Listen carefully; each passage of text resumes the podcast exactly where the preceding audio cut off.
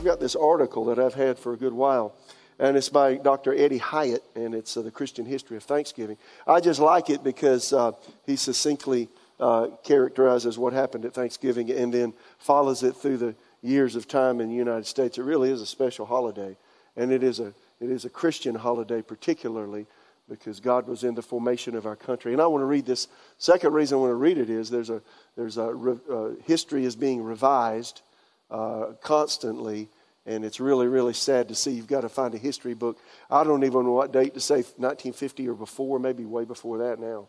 Uh, that's not revised in really strange ways, and they skew the actual facts of what took place at the founding of our country to make it look like we were just real boogers and mean people. It's not the case. There were Christians looking for, looking, looking to uh, advance the Christian faith here. So anyway, I'll read some of that. So that's the reason I want to read this. And I encourage you, if you have children, grandchildren, you know, take some time to really read the true Thanksgiving story to them. But they're in public schools, they're not getting that. And just be aware of that. Uh, I was, you know, I, my, my school years and early years were in the 1960s, so it was still kind of, you know, we still celebrated a lot of the things that we know and understand that made it uh, Thanksgiving Day a great day. So, anyway, this is the Christian history of Thanksgiving. So, I'm just going to, can I read? Will y'all listen if I read?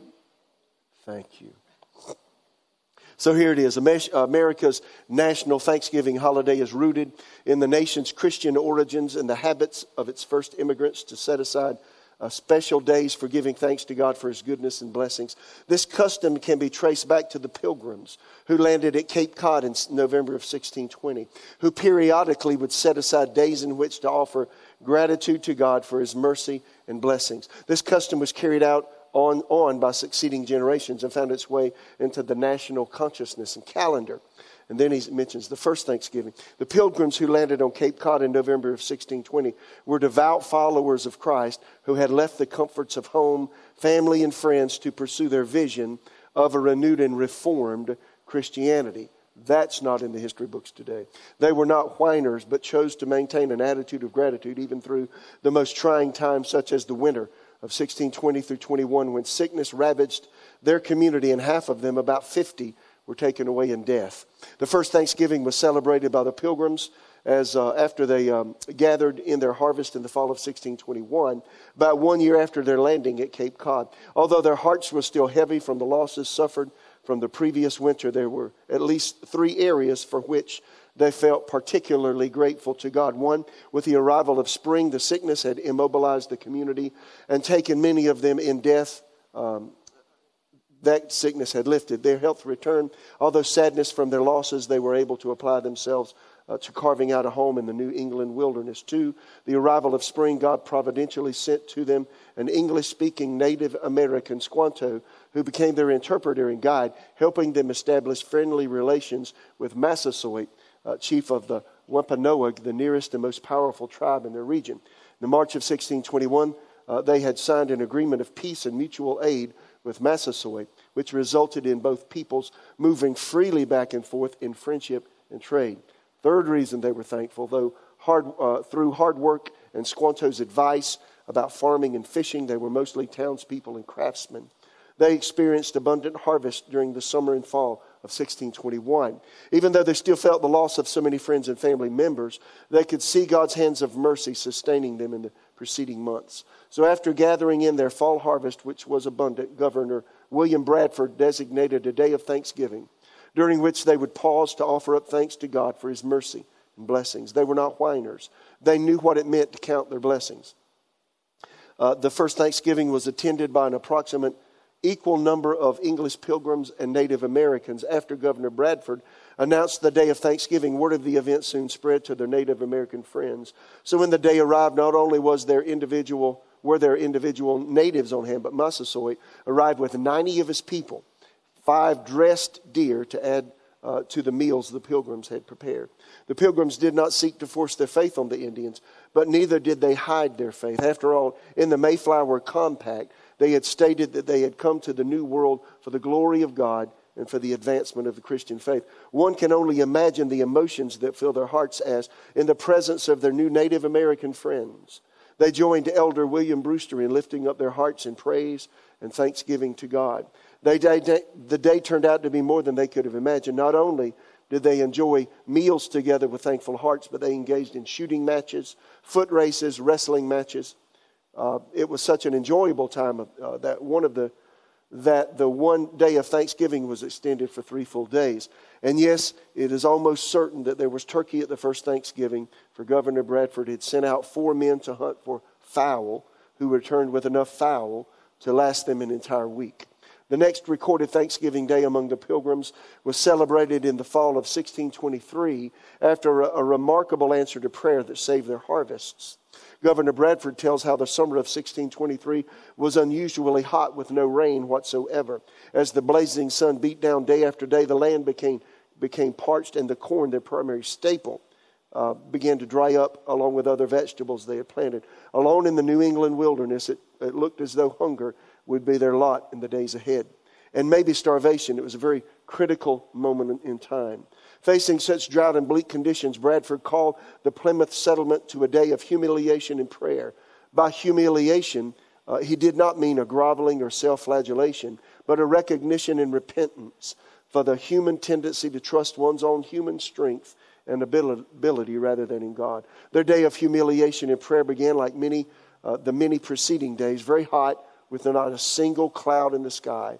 But before the day was over, God gave them, Bradford said, a gracious and speedy answer both to their own and the Indians' admiration that lived amongst them. Bradford goes on to say, For all the morning and the greatest part of the day, it was clear weather and very hot, not a cloud of any sign, a cloud or any sign of rain to be seen. Yet towards evening, it began to overcast, and shortly after to rain with such sweet and gentle showers as gave them cause of rejoicing and blessing God. It came without wind or thunder or any violence, and by degrees in that abundance as the earth was thoroughly wet and soaked, which did so apparently revive and quicken the decayed corn and other fruits, as was wonderful to see, and made the Indians astonished to behold. And afterwards the Lord sent them such seasonable showers with interchange of fair weather as through his blessing caused a fruitful and liberal harvest uh, to their no small comfort and rejoicing, for which mercy and time convenient they also set apart a day of thanksgiving. These days of thanksgiving were observed by succeeding generations, but at various times in different places as deemed appropriate and necessary by the local inhabitants. As the colonists began to form themselves into a nation, these days of thanksgiving began to be nationalized and made part of the national consciousness and calendar. For example, the Continental Congress, which met between 1774 and 1789, issued several calls for days of humiliation, prayer, and thanksgiving. The first one was to be observed on November 28, 1782. The proclamation reads in part It being the indispensable duty of all nations, not only to offer up their supplications to Almighty God, the giver of all good, for his gracious assistance in times of distress but also in solemn and public manner to give him praise for his goodness in general, and especially for great and signal interpositions of his providence in their behalf.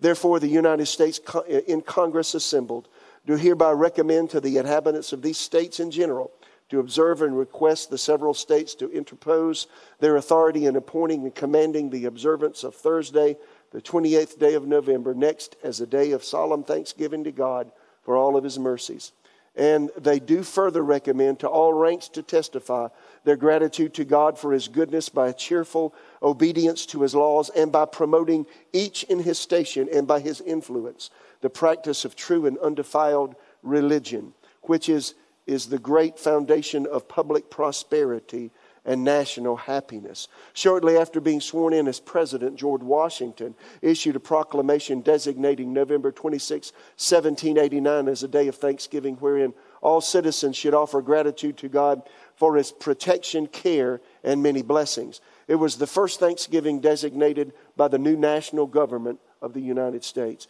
Procl- the proclamation reads in part Whereas it is the duty of all nations to acknowledge the providence of Almighty God to obey His will, to be grateful for his benefits, and to humbly implore his protection and favor. And whereas both houses of Congress have, by their joint committee, requested me to recommend to the people of the United States a day of public thanksgiving and prayer to be observed by acknowledging with grateful hearts the many signal favors of Almighty God, especially by affording them an opportunity peaceably to establish a form of government for their safety and happiness.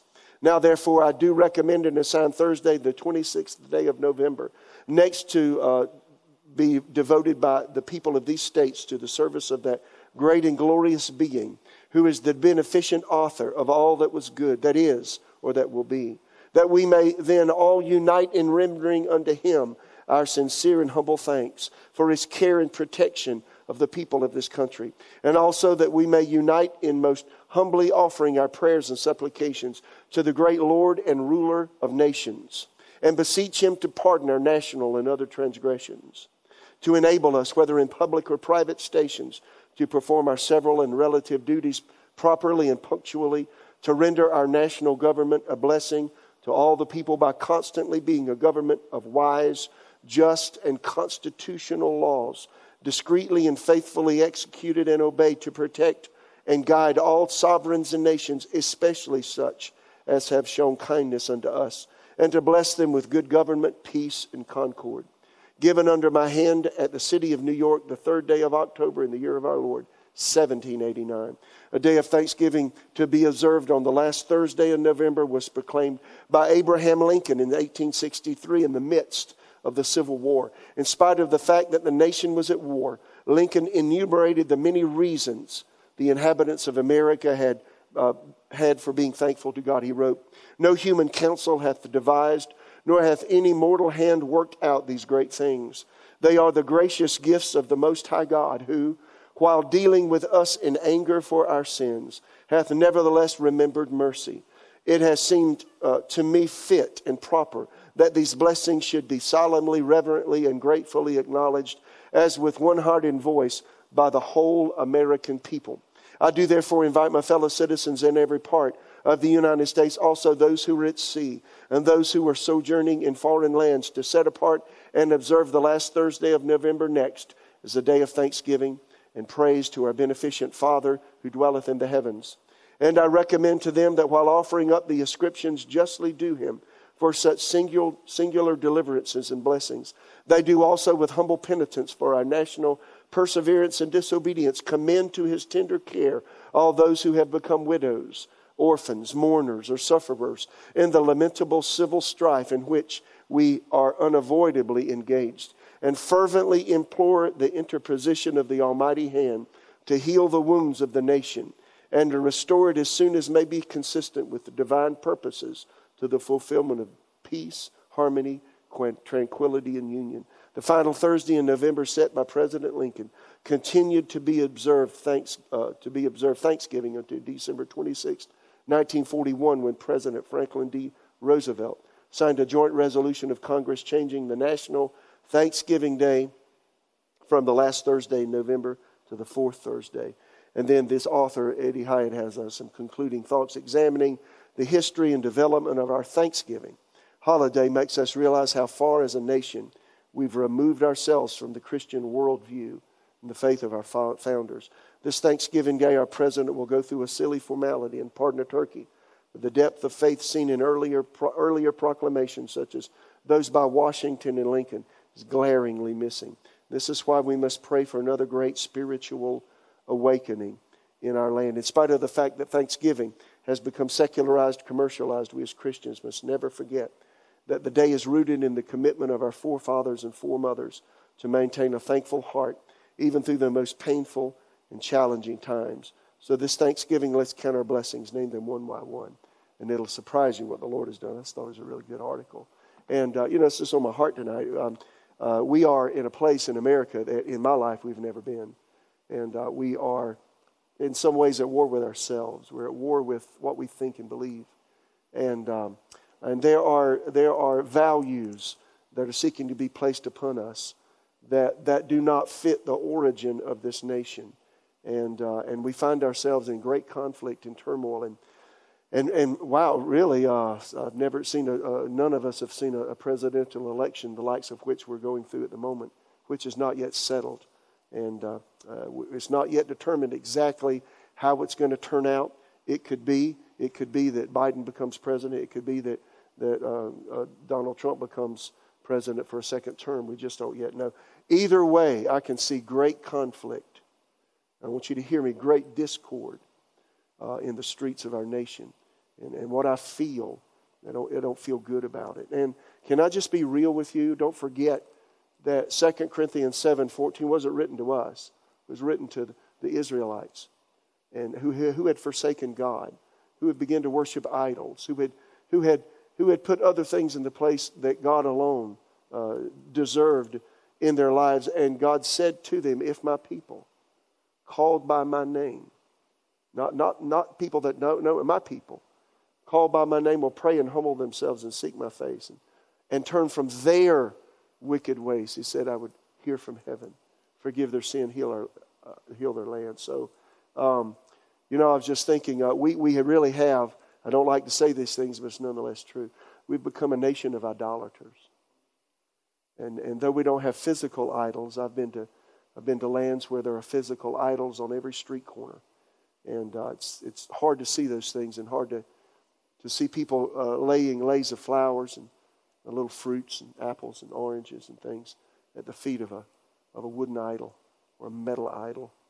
Um, it's also sad to live in a nation that once uh, that was founded upon Christian principles and the principles that all men are created, that all of us are equals before God, that all of us are in need of a Savior, and they're very the very foundation of our Constitution, with its three separate branches, gives witness to the fact that without God, we're a broken people.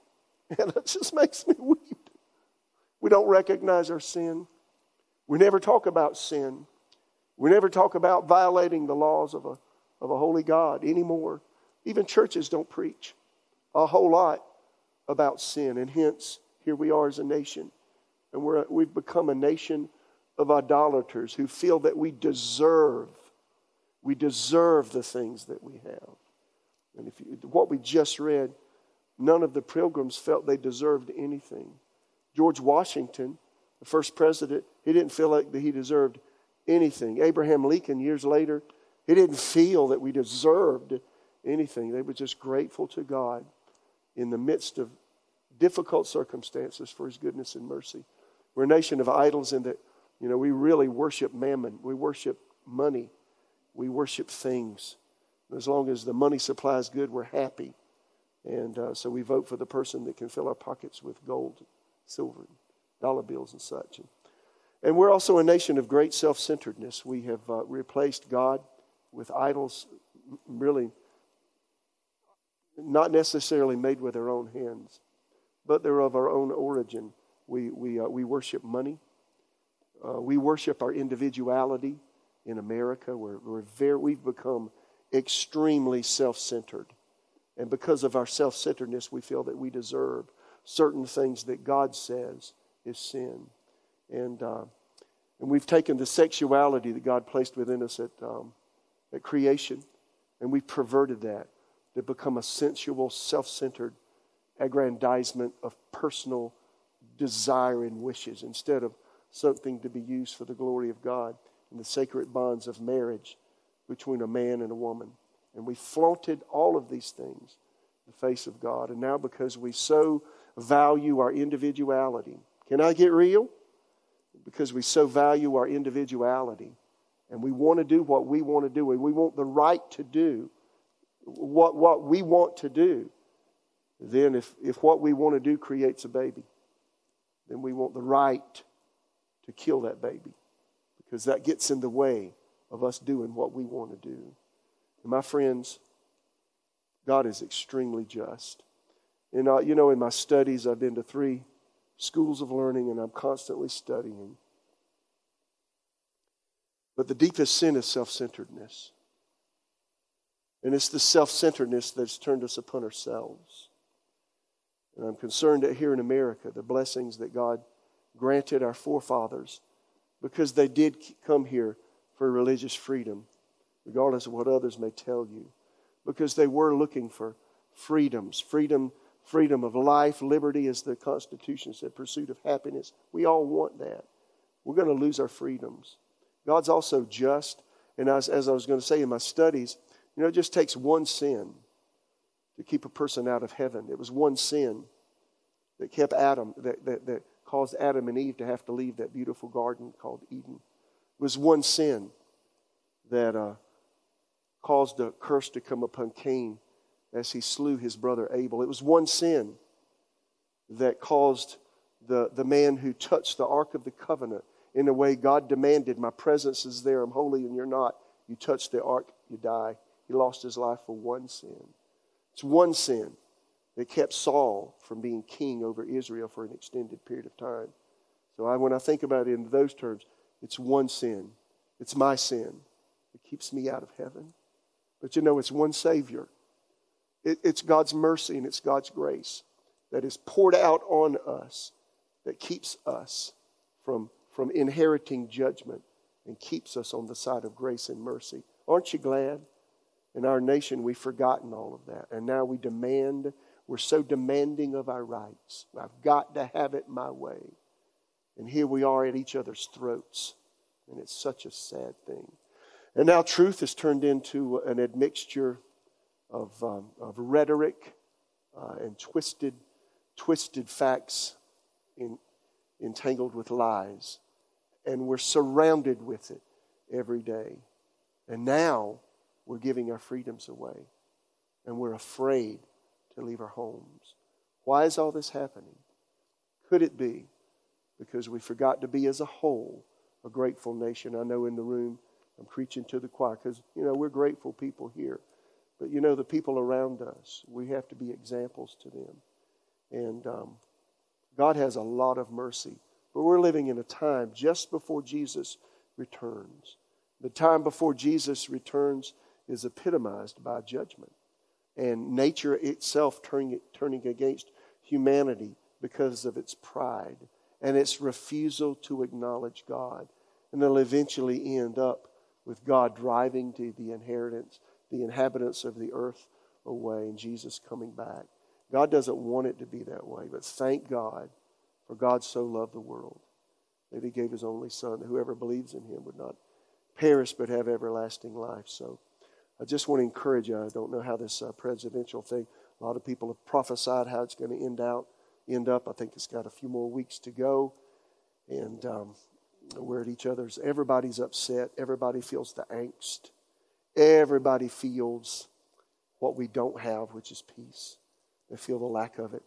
Everybody has, we're internalizing all of this. And we're mostly staying in our homes away from each other. We can't even see our smiles anymore.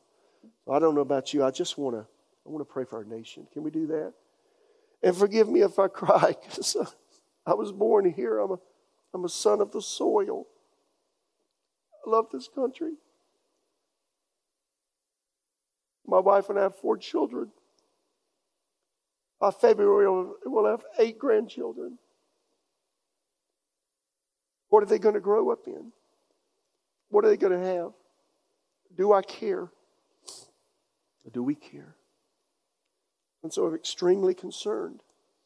Jesus is coming back. And it's time for all of us to get our priorities right and seek first the kingdom of God instead of the kingdom of me. So, dear Father God, we just take a moment. Lord, I, I don't think I've ever felt the way I feel today. The veil that hides our future, one man says, woven by the hand of mercy, sir. So you don't show us everything at once because our humanness couldn't handle it. But Lord, I come to you, and, and we as believers tonight, as we celebrate Thanksgiving, we're going to take communion. We're thinking about what you've done in our nation. Lord, first of all, can we just say thank you for your many blessings on us as, as, as people, as families? All of us in this room, all of us watching, could have been a different story. You could have left us to our own ways to perish without you in our sin and our shame. For many of us, for me, I, I don't think I would have lived. Many of my friends have gone on to their eternity, but you've left me here. And so, Lord, we just want to say thank you. Could you take a moment yourself? Thank you for our, our personal life with you. Thank you for the privilege of fellowship with you. Thank you for your Son, the Lord Jesus. Could you play something on the piano just softly? Thank you for your Son, the Lord Jesus, giving his life. Thank you for him coming and, and uh, being tempted at all points like as we are. Thank you for him becoming a human, being raised the way we're raised, growing up in a human body, facing all of the challenges we face, but he did it without doing wrong. Lord, can we just say thank you for your Son? Thank you for loving us enough. You, you, you could have left us in our sin. You could have destroyed this whole race we'd all be in eternity and somewhere besides heaven. Chose to love us and chose to become one of us. And you chose to absorb our sin into your own person. And you chose your Son to bear the judgment and penalty for all of our sin. For that, sir, thank you. And I stand before and I sit before the people, whoever's watching online or in the room, and I, I just want to say thank you for forgiving my sin, every single one. Things I've done that I knew were wrong and I did it anyway. Thank you for cleansing me. Thank you for forgiving me of sin, all the sins I committed up till the time I was, I was born again and Jesus came into my life. And all of the sins I've committed since then, thank you for your grace and mercy and forgiveness and cleansing. And Lord, none of us can take, uh, to, take for granted anything we have in life. Everything we have is the grace of God. Our health is the grace of God. Our spiritual life is the grace of God. Anything we own is the grace of God. Any ability we have to have any need met is the grace of God. So thank you so very, very much, sir. We live in the greatest nation on the earth, but our nation is in great peril. So, Lord, we stand between the living and the dead. And Lord, we stand before you as your people. And Lord, we, we pray and, and we humble ourselves. And Lord, we mingle our prayers with millions that are praying now for this nation because we're on a precipice of change. And, and, and we're going to determine the, the next, next while. We'll determine the next years. So, oh God, we pray and ask forgiveness for all of the ills and sins, faults and failures of this great nation. Lord, I ask you to forgive us for worshiping all of these other things and setting you aside and using your name as a byword. Forgive us, dear Father God, for flaunting the blessings and expecting that we owe, you owe them to us. Lord, we stand in the gap and ask forgiveness in the name of the Lord Jesus Christ. Dear Father God, have mercy on the United States of America. Lord, lead us through this time. We ask in the name of Jesus that your righteousness would prevail, that your purposes would prevail. No one comes to any office in governing power without your without your assent and your sovereignness allowing it. Whether they're good or whether they're bad, you have to allow it. So, dear Father God, we commit ourselves to you as we're going through this national time. And Lord, as we go further into that, and there's, uh, I see, I feel the demonstrations in the street, I feel the discord that is coming. Let your grace and your protection be upon us, your people. And Lord, let us be the salt and let us be the light that you have called us to be. Lord, let us not be those that cause discord and tumult and aggravation and dissent. But Lord, let us be the peacemakers and let us point people to our Savior from whom all blessings flow. Thank you for who you are. We ask you to grant our request, sir, in the name of Jesus. Lord, grant the United States. Lord, in my heart, I want to say, grant us some years here. Grant us some years to get our priorities in order. Grant us some years, sir, as us as believers to really get back to seeking first the kingdom of God and his righteousness. Grant us some years to prepare for the persecutions that are yet to come. Lord, grant us some years to go from self to, from self fulfillment to God centered living in the name of Jesus. Lord, I ask for your grace on every home, on every family here at Victory Church and in the kingdom of God worldwide.